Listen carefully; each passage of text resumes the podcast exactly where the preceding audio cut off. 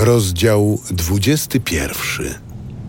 Wówczas zabrał głos Hiob i rzekł: Słuchajcie uważnie mej mowy i to niech będzie od was pociechą. Znieście i to, że przemówię. Po moim słowie wolno wam będzie szydzić. Czyż ja zanoszę skargę na człowieka? Czemu więc duch mój nie miałby się burzyć? Zwróćcie się ku mnie, a osłupiejecie i położycie rękę na usta.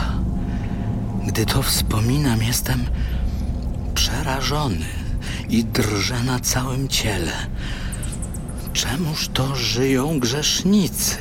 Wiekowi są i rosną w siłę. Wraz z nimi trwałe ich potomstwo. Przed ich oczyma są ich latorośle, ich domy są bezpieczne, bez strachu, gdyż Boża rózga ich nie dosięga. Ich buchaj zapładnia i nie zawodzi, ich krowa się cieli, nie roni. Swych chłopców puszczają jak owce, niech dziatki tańczą radośnie, śpiewają przy bębnie i cytrze, cieszą się przy dźwięku piszczałki. Pędzą swe dni w dobrobycie, w spokoju wstępują do Szeolu. Oddal się od nas, mówili do Boga, nie chcemy znać twoich dróg. Czym jest wszechmocny, byśmy mu służyli?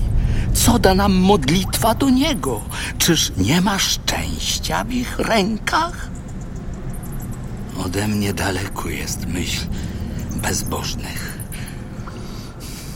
Czy często gaśnie lampa niewiernych?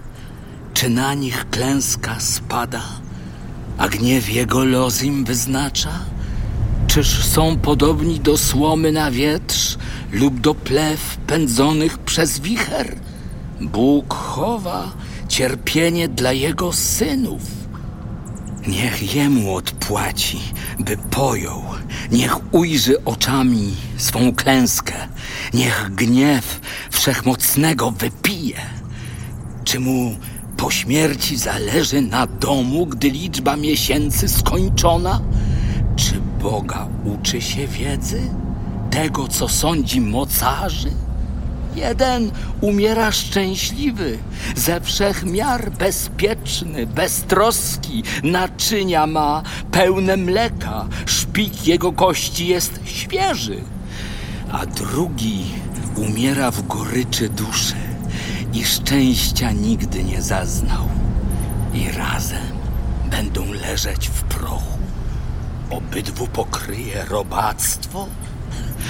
Wasze myśli są mi już znane i plany, jak chcecie mnie dręczyć. Mówicie, a gdzie dom bogacza lub namiot mieszkalny złoczyńców?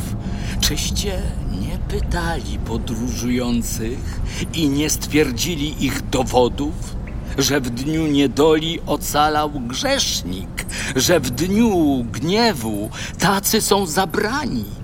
Więc kto mu wypomni złe życie i któż zapłaci za czyny? Odprowadzają takiego na cmentarz, przy jego mogile czuwają. To też przyjemne są mu grudy doliny, bo tłum ludzi jest za nim, jak i przed nim bez liku. Czemu więc na próżno mnie pocieszacie? Z waszych wypowiedzi fałsz pozostaje.